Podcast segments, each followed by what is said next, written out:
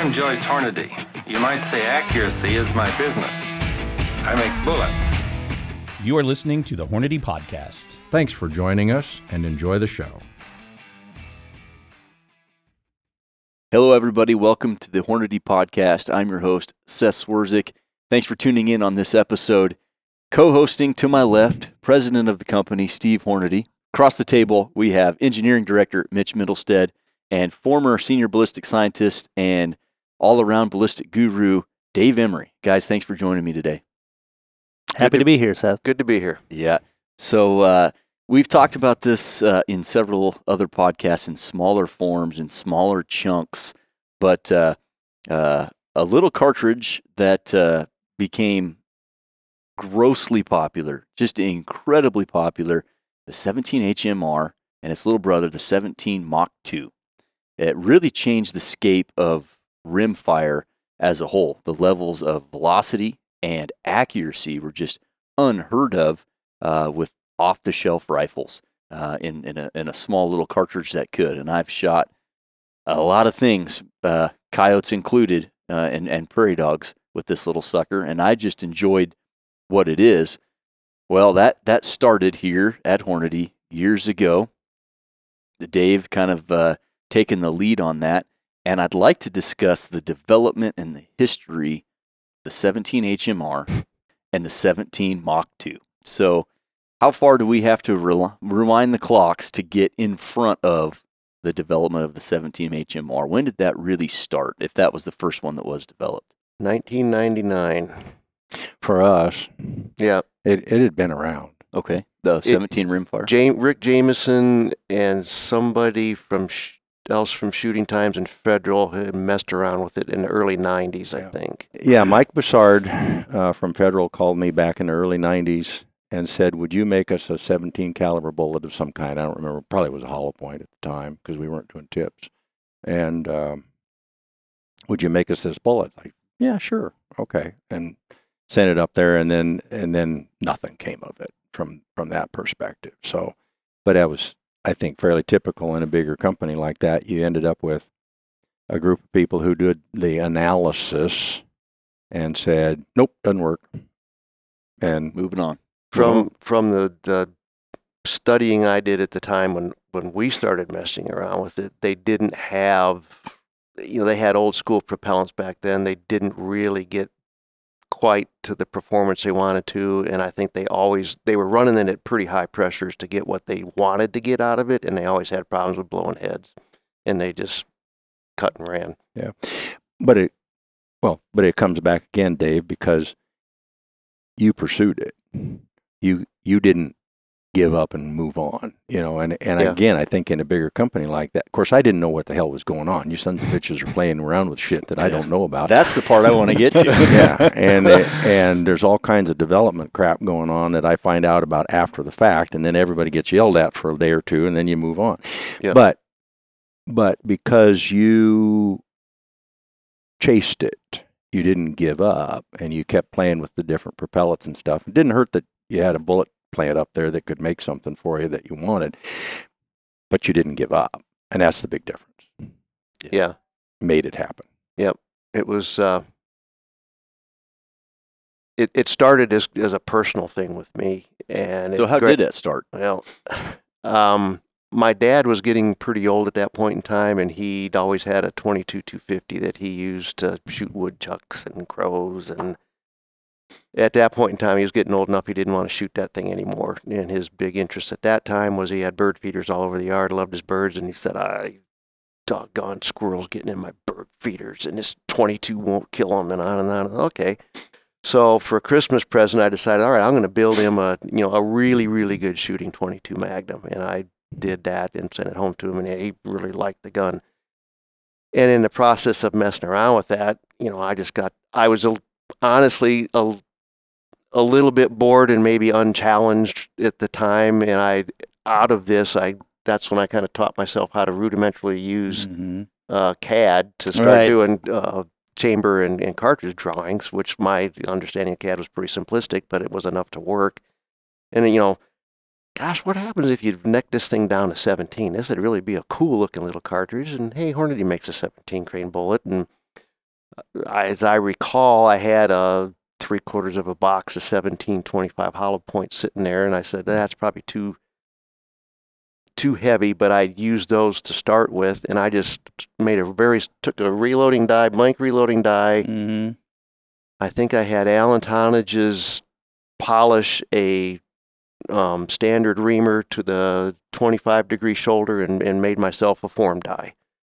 And started forming some cases and just started messing around and pretty quickly decided, ah, you know, 2400, 2350 out of a 25 grain bullet is not very interesting.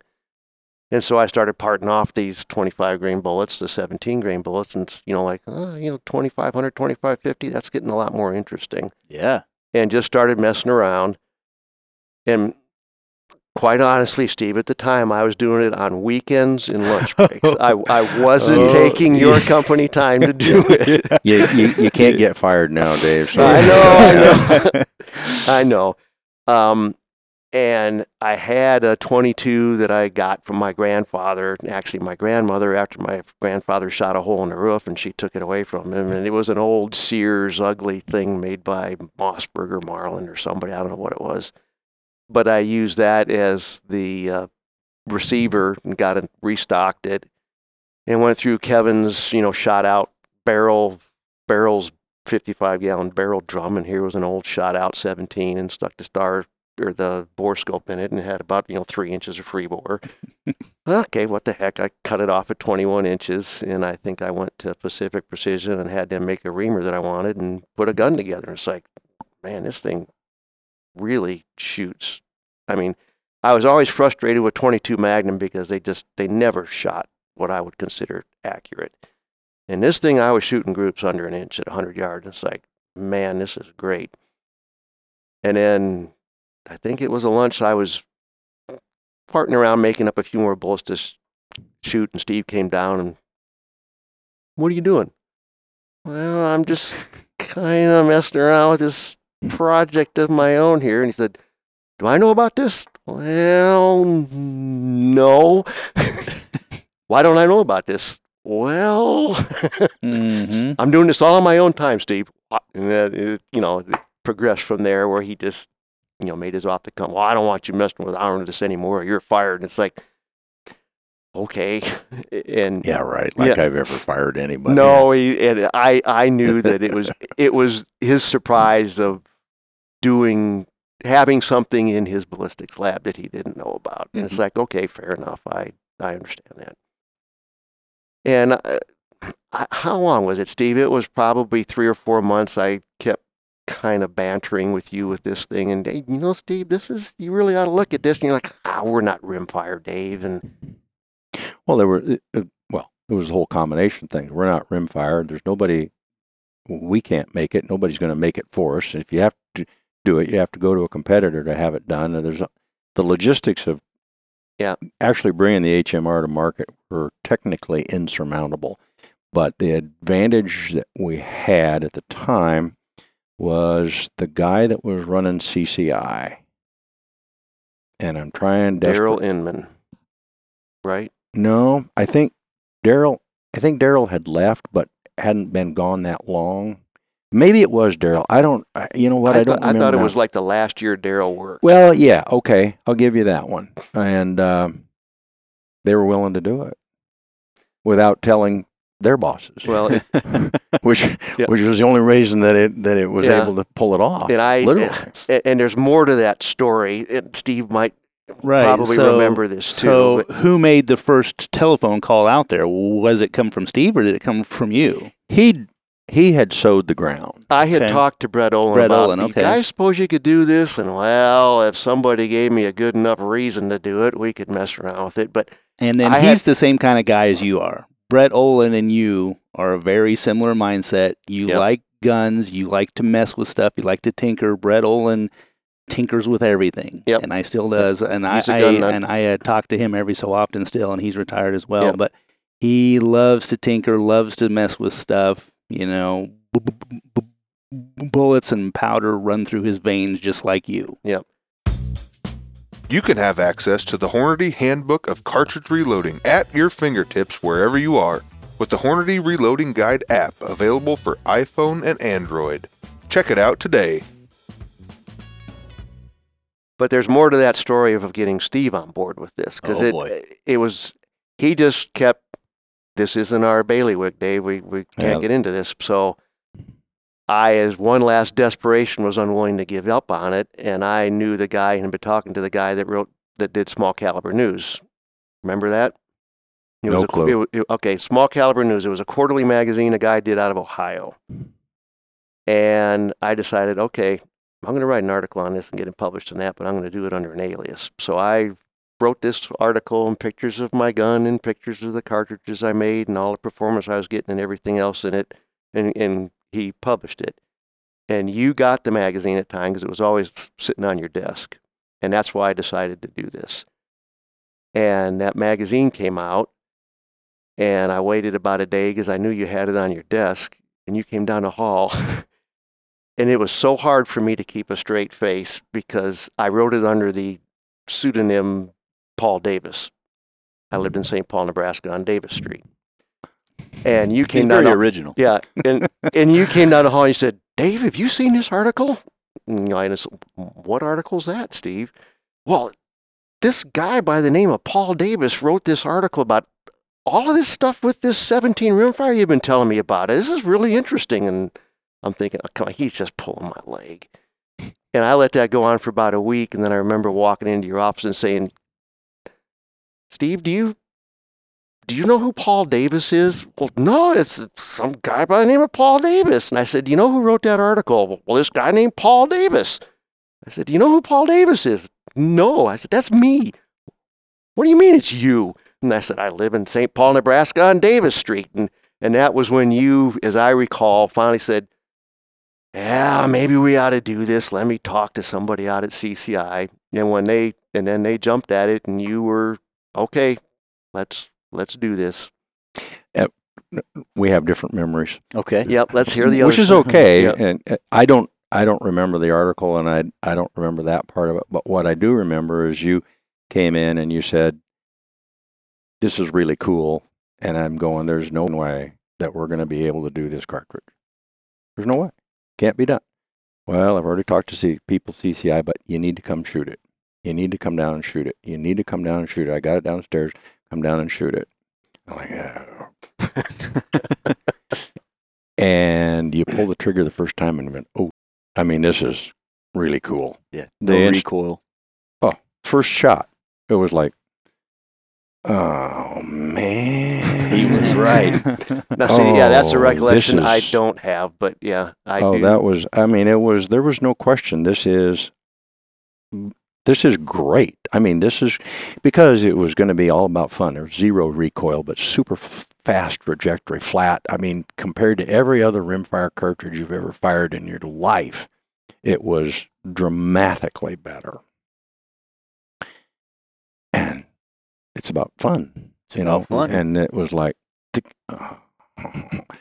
you know, a couple of shots, and it's like, okay, all right, all right, all right. I'll, we'll call CCI. And basically, what they said was, well, yeah, we'll do it, but we need, you know, a minimum order.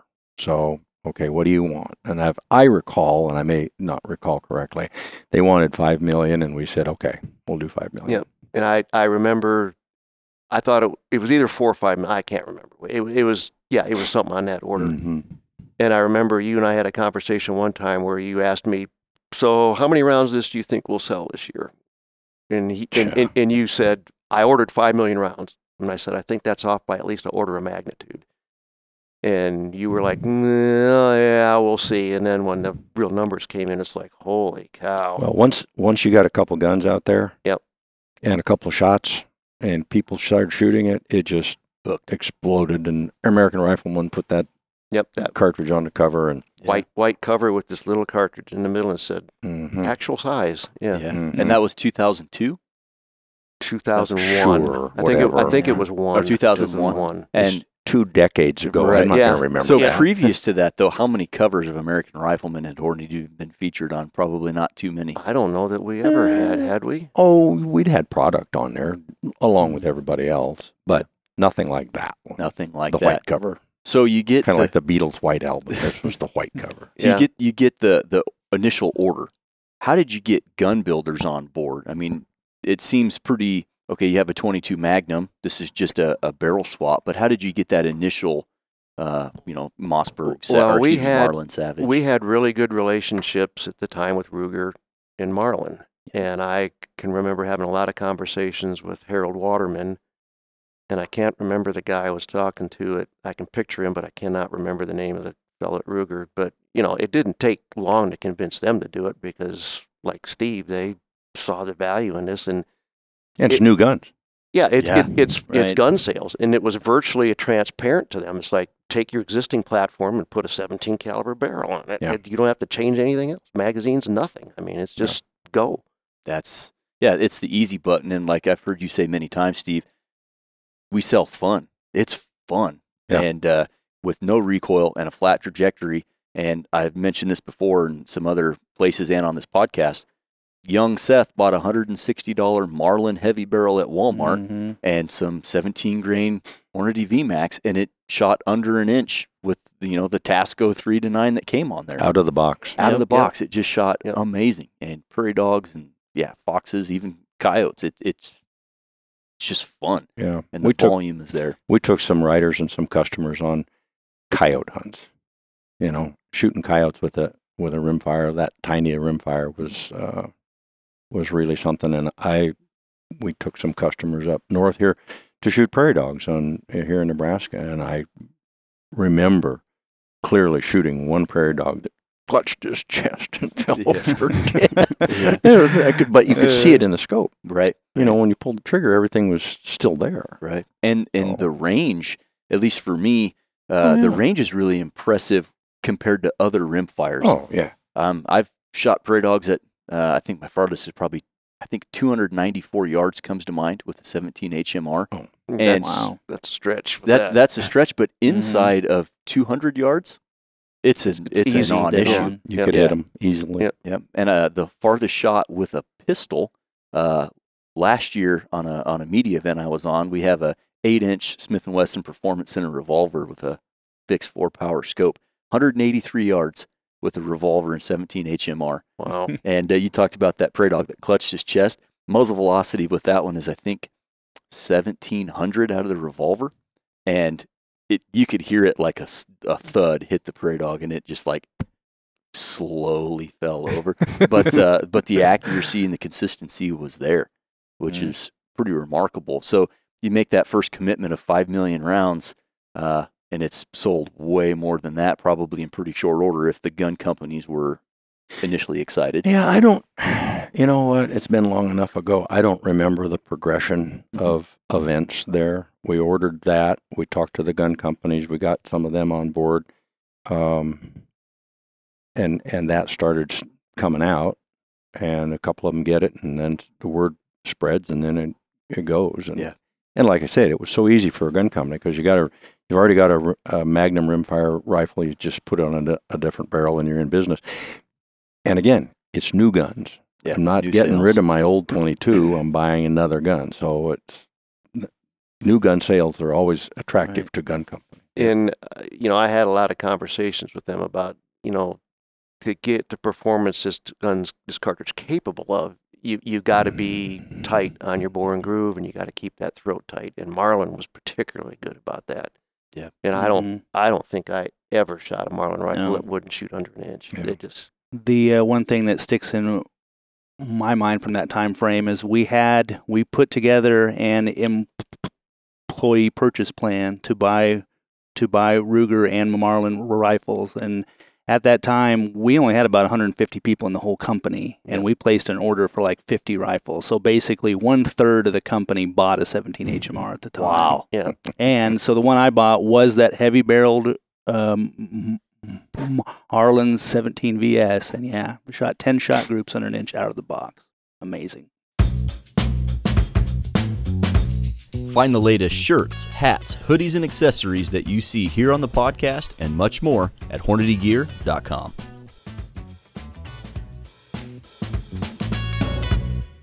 Yeah, for an economical rifle with economical ammunition, um, you can't ask any more than that, especially on a rimfire, like you'd mentioned, Steve. When you're, it seems odd to be taking a, a a customer to shoot a coyote.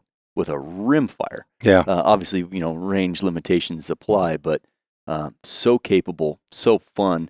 Um, Dave, when you you mentioned you you know taught yourself how to work in CAD a little bit uh, on the engineering side, what did you guys learn about chamber design uh, through the process? That obviously, you know, we've come out with many cartridges since then. That Dave worked on a lot of them uh, about those tolerances, and what did you learn initially that helped with the subsequent cartridges that we developed?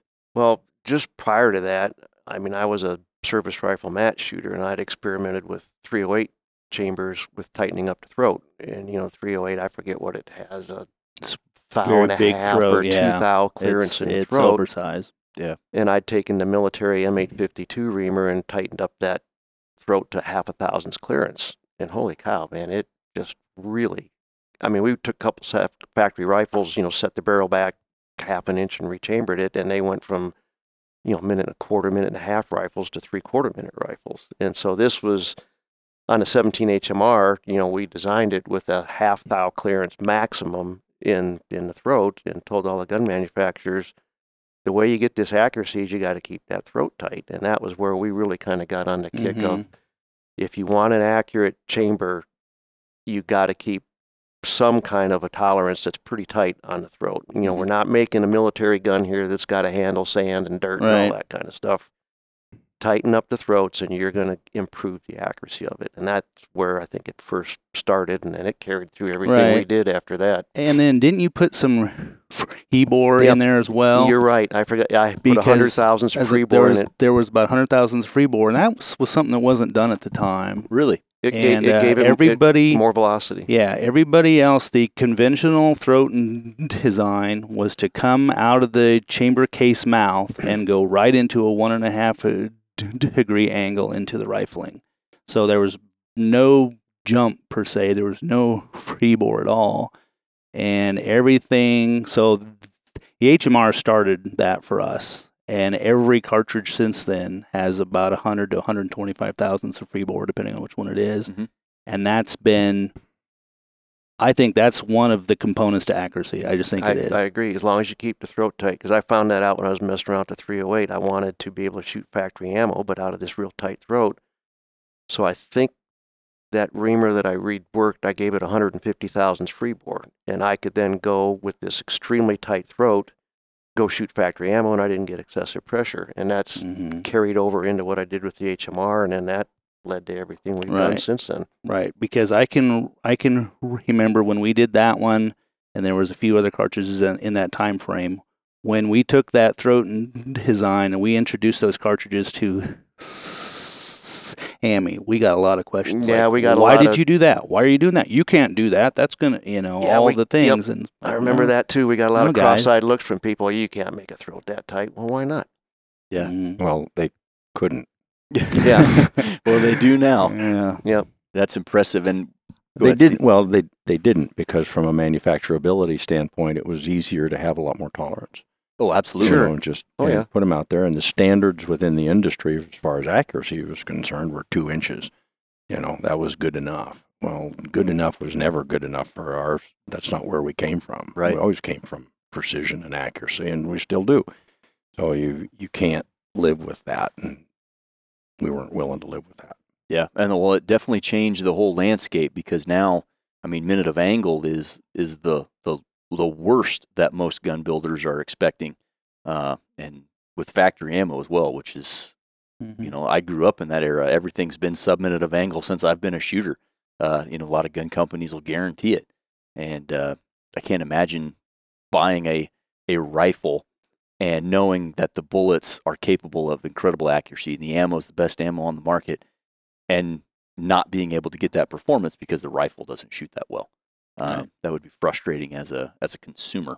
But I, I mean, I don't know how you two see it, but I I viewed the 17 HMR as kind of an inflection point for the company. That I mean, we were known at that point and we were respected, but we were considered, you know, kind of back in the backwaters. And that 17 HMR got us a lot of visibility and a lot of penetration into Mhm. magazines and markets. And uh, you know, the company from there went, you know, like that Yeah. because it was just one after another after another after another. But the 17 HMR, as I- saw it, really kind of opened the door to that.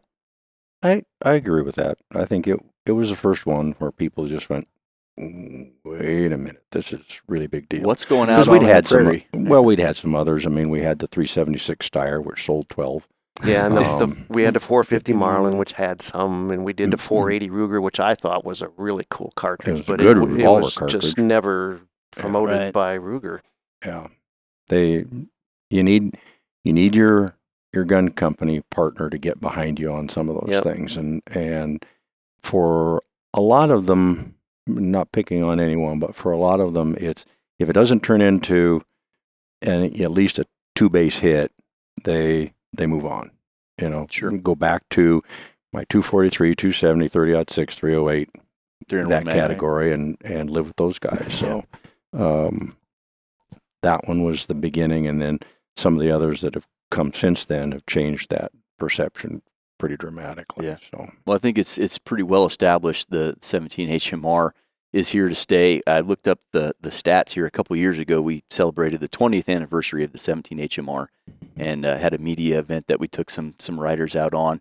Hmm. and I looked up bullet production of the 17 grain VMAX, just the bullet production, and uh, it was staggering on on the amount of projectiles that we've made. Uh, a, a, almost a made up number when you look at the the the the difference between a million and a billion is light years, and we have we have made a ton of, of bullets that go into 17 HMR ammunition for the various manufacturers. Well, manufacturers. now that you say that, and you'd probably have more memory of this than me, and you would too, Steve, it pushed us very hard in our how we made bullets and Mhm. developing better techniques and faster Right. techniques for making bullets. no Right. question.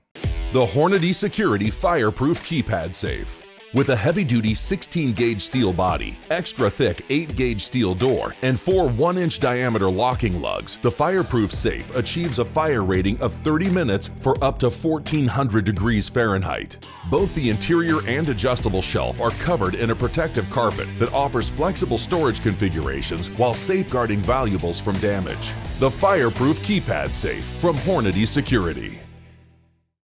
So, before we shift gears into 17 Mach 2, is there anything regarding the 17 HMR that we, we glossed over or missed or that you're now recollecting? I don't know. The um, well, so after the first five million and they went out the door, it was like, uh, we need more. Okay, more. well, that doesn't you know doesn't fit our schedule. We you know that was going to be the struggle then because now you're you're changing what they're doing at CCI from long rifles and magnums, and you're putting this one into the mix, and it hadn't been in the mix. It was fine to run that batch, but now you're starting to talk about other stuff, and now they want it, Sure, they do.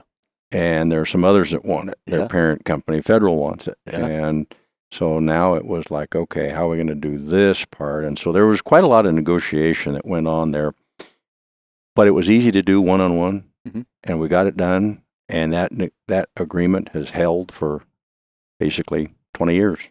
Right. And that, that, like you said, it changed what CCI had to do for production and Mhm. federal, and we had to make more bullets. Like you Mhm. talked about getting the speed, we had to make Mhm. bullets for those companies as well. I do remember one anecdote in there though that that some guy wrote in like I've been shooting all these different 17 HMRs and yours shoot the best of all of them.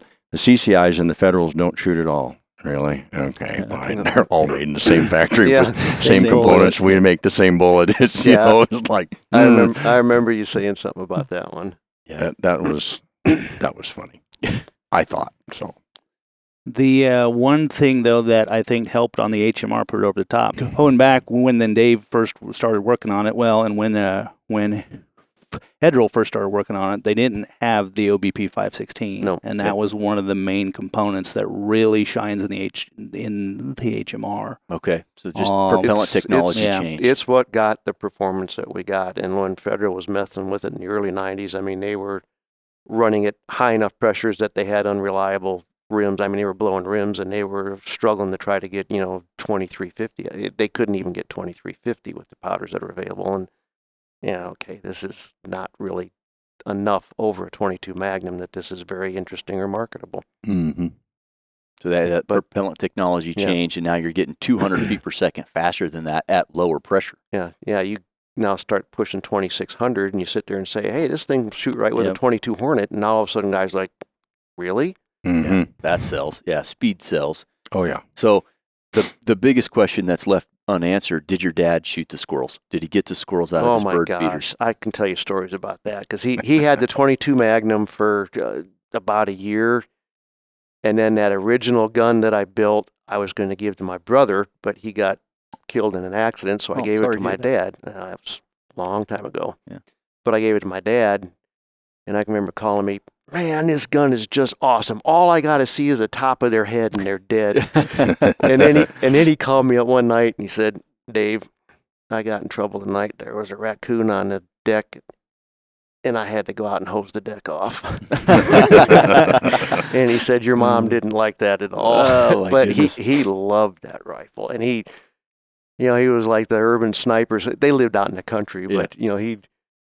He was funny watching. oh, there's a squirrel on my. He'd run down the end of the mudroom and crank the window open a little bit, and Mm. you watch him put that gun out there and pop and whop, you know, and down comes the squirrel. He he loved that thing. Yeah, there's a ad about the squirrels are back. It's personal now. Yeah, yep.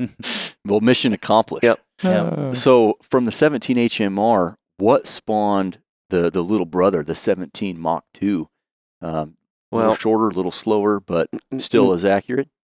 it, it yeah, it, it it had all of the same attributes as the, HMR, just a little less performance and slower. But everybody wanted to put the HMR in semi-autos, and it just It Didn't work. doesn't work. it didn't Yeah. work. It just there was too much energy, too much dwell time, and the rims weren't strong enough. And you Well, sooner- and they, they nobody was really making very many semi-automatic in magnums anyway. yeah, right, yeah, no, they weren't. You know, and uh, because even 22 mag wasn't reliable in in semi-autos, and everybody and their brother makes a 22 long rifle. Right.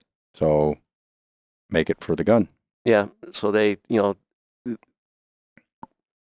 the reason, the, the, the primary reason the Mach 2 came around was everybody wanted that kind of performance in a semi-auto. And it's like, you're just never going to get there with the case design on a, on a Magnum case. And so that was what spawned the Mach 2. And Marlin, was it the 717? Is that what it was called? They built so. a purpose-built rifle for the 17 Mach 2. And that was a I, I don't know why it didn't make it because I had one and it was accurate Oh, and yes. it was a fun to shoot rifle. Mhm. Part of it was they didn't commit to picking it, putting it in the market. Yep. They it was getting the commitment from them to make that capital investment at that time was just like pulling teeth. Ownership didn't want to invest that Yeah, kind of Yep. capital, and and Mhm. and I I worked them. Friends of mine at the time running a company, I pushed them really hard to get it done, and and we got it done, but they just they weren't behind it, Okay. and they needed to commit dollars and effort and marketing and everything, and they didn't, From but the- I I still and know then quit. I still know people that have got 717s and Marlin bolt actions and Mach 2 and they just absolutely love that little cartridge. Yep. I I've talked to people all over. It seems like they'll single somebody at Hornady out and go, I, I got a Mach 2 and we need more ammunition. I've been shooting that thing since whenever. And Yep. it's just amazing. From a design standpoint, uh, was it really straightforward after doing the 17 HMR? Was the Mach 2, you know, kind of more of the same on a smaller scale, or did it present some me- interesting problems? Let me think about that. I flew over because we heard Eley was working on it, and I flew over to Eley and showed them what we were doing. So basically, to convince them stand down, let us bring it out. You make that what we're doing, and and they agreed with it. And I think that they basically looked at we just had we were further along and we had a better chance to enter the marketplace. Sure. Um, but that again, same problem. We were 100% confident this is going to flow. Everybody was. This is going to work through every semi-automatic that's ever existed, and it doesn't. Didn't quite. Well, Mhm. we No. in order to try to get what we got out of it, we used the CCI Stinger case, which is I think a hundred thousandths Yeah, longer. it's just a little It, longer. and it, we could fit the existing bullet ogive in it, and it allowed us t- to maximize the performance of that thing. But you know, even the Mach 2, it's probably a lot more efficient than the HMR because Mhm. you know, Mhm. 22 out of a 2200 out of the same bullet with that small a case is, I mean, that's a pretty efficient little cartridge. Yeah. But that was the technical part of it. We based it off of this 22 Stinger CCI case in the same bullet, and uh, Those It- it- actions it- just couldn't handle it it. really wasn't Right. transparent. You know, again, it was you know instead of a grain and a half of powder in there, it was two and a half grains of powder, and I just got the same problem. The dwell time was just too long. I remember the 717 Marlin was a tungsten bolt. That was what Yeah, they was had to go to heavy to bolt. get it to Yeah. work, and a lot of people just weren't willing to Put the go investment to in that. go to that to do it. Yeah. hmm Well, compared to every 22 long rifle out there, those guns were dramatically going to be more expensive, or they didn't work.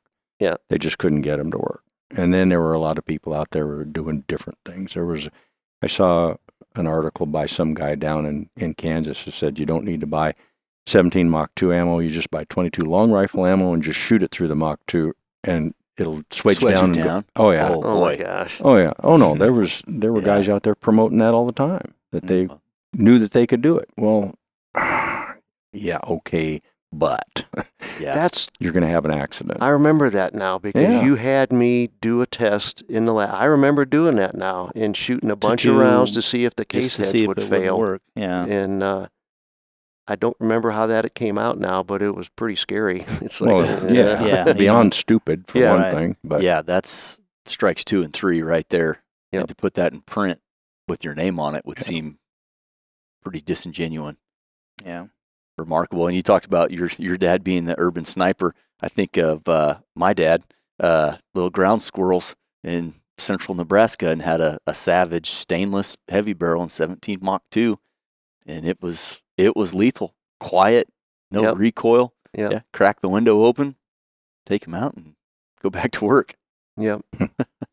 Well, it, that cartridge uh, maybe never did get the love that it deserved, but it, it certainly has the performance. Uh, you know, it's fun to shoot. Yeah, and so this is something we've talked about internally over the years, and we discuss it here. You know, do we think when we take a look back, I think we've talked about if if we would have brought out the Mach 2 first, it would have been more popular at the start, and then came in With the HMR. behind it with the HMR. Yeah, I couldn't disagree with that. Yeah. So you just one of- never would have made it. Oh yeah. N- Not because of what you're saying. You, it, the reason that you wouldn't have made it is if you'd have come out with a Mach 2, Mm-hmm.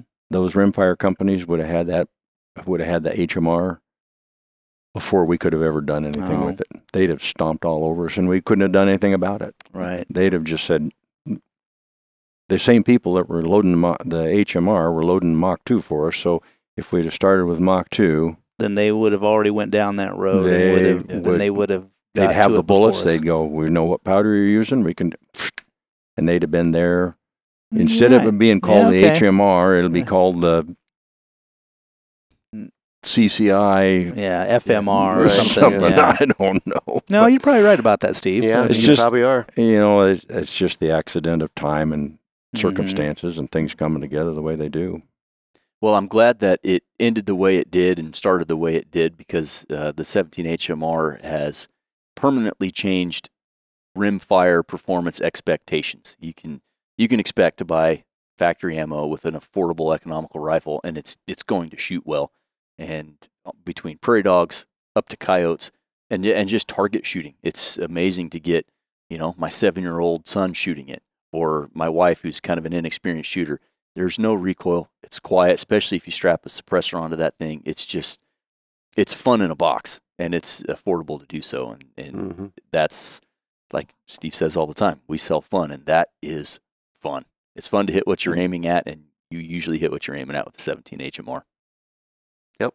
Good job. Yeah, thank you guys. Well, is there anything else that you guys that we might have glossed over between the Mach 2 and the HMR and the development?